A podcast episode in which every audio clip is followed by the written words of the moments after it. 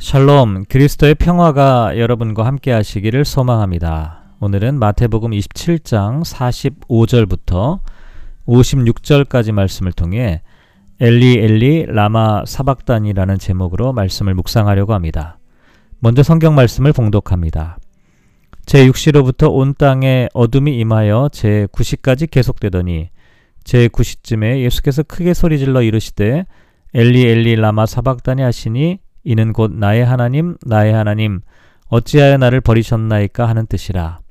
거기 섰던 자 중 어떤 이들이 듣고 이르되 이 사람이 엘리야를 부른다 하고 그 중에 한 사람이 곧 달려가서 해면을 가져다가 신 포도주에 적시어 갈대에 꿰어 마시게 하거늘 그 남은 사람들이 이르되 가만두라 엘리야가 와서 그를 구원하나 보자 하더라.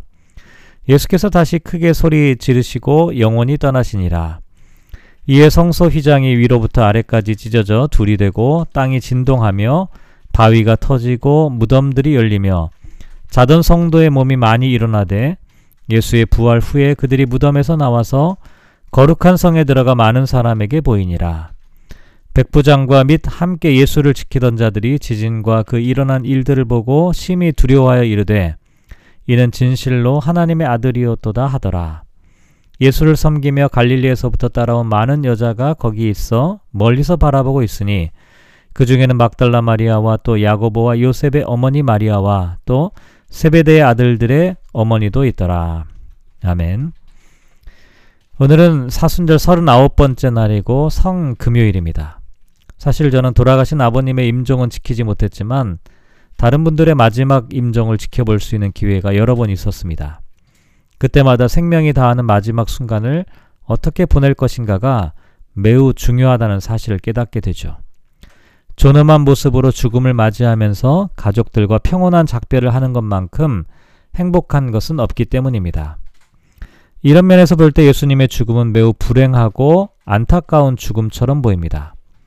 왜냐하면 예수님의 마지막 임종의 순간은 불행한 외침으로 끝나고 있는 것처럼 보이기 때문이죠. 먼저 46절을 보면 제9시쯤에 예수께서 크게 소리질러 이르시되 엘리 엘리 라마 사박다니 하시니 이는 곧 나의 하나님 나의 하나님 어찌하여 나를 버리셨나이까 하는 뜻이라고 말합니다. 이 말씀은 마태복음과 마가복음에만 나오는 말씀인데요. 제9시쯤이라고 하는 것은 오후 3시 예수님께서 마지막 운명하셨던 시간을 나타냅니다. 그러니까 이 말씀은 예수님께서 마지막으로 남기셨던 말씀이죠. 그런데 이 말씀은 예수님 자신의 말씀이 아니라 시편 말씀을 인용한 것입니다. 시편 22편 1절을 보면 내 하나님이여 내 하나님이여 어찌 나를 버리셨나이까 어찌 나를 멀리하여 돕지 아니하시오며 내 신음 소리를 듣지 아니하시나이까 라는 말씀이 나옵니다. 다윗이 가장 극심한 고난 가운데 있을 때 썼던 기도문이었는데요. 그 이후로 많은 사람들이 고난을 겪을 때마다 이 시를 기억하였습니다. 아마도 예수님께서도 이 시를 기억하고 마지막으로 나, 말씀을 남기신 것으로 생각해 볼 수가 있습니다.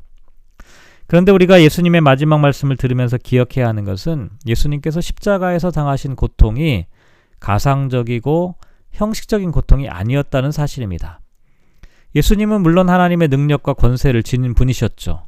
하지만 이 순간만큼은 한 인간으로서 고통을 오롯이 담당, 감당하고 계셨습니다. 특별히 하나님께서는 죄를 간과하거나 타협하지 않는 분입니다. 그래서 인류의 죄를 담당하시는 예수님을 철저하게 외면하실 수밖에 없었던 것이죠. 그래서 예수님은 십자가 위에서 실제적이고 절망적인 고통 또한 가장 고독한 아픔을 겪으셨습니다. 그런데 우리가 이 말씀을 묵상할 때마다 곤혹스러움에 빠지는 이유 중에 하나는 어찌하여 나를 버리셨나이까라는 말입니다.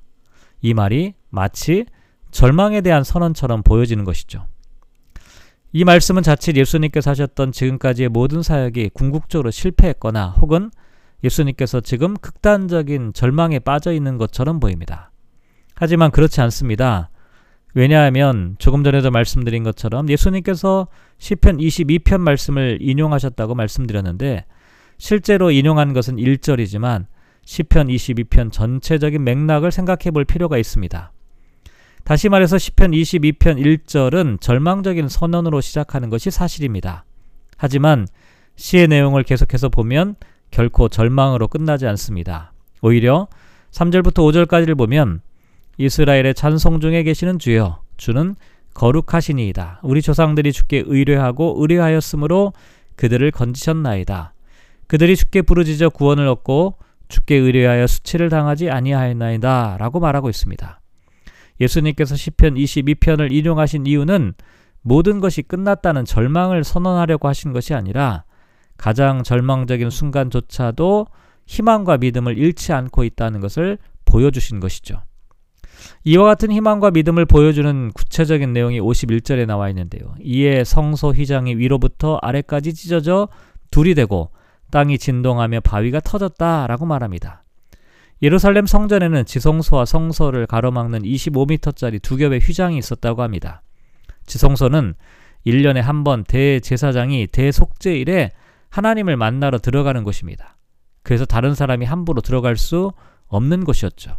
한마디로 성소와 지성소 사이에 막혀 있는 이 휘장은 하나님과 인간 사이를 가로막는 벽이라고 할 수가 있습니다. 그런데 성소 휘장이 찢어졌다는 것은 하나님과 인간 사이에 가로막혀 있던 담이 허물어졌다는 뜻입니다.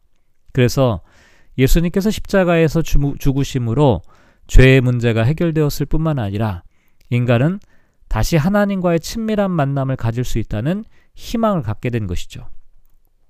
또한 54절을 보면 백부장과 및 함께 예수를 지키던 자들이 지진과 그 일어난 일들을 보고 심히 두려워하여 이르되 이는 진실로 하나님의 아들이었도다 라고 고백하는 장면이 나옵니다.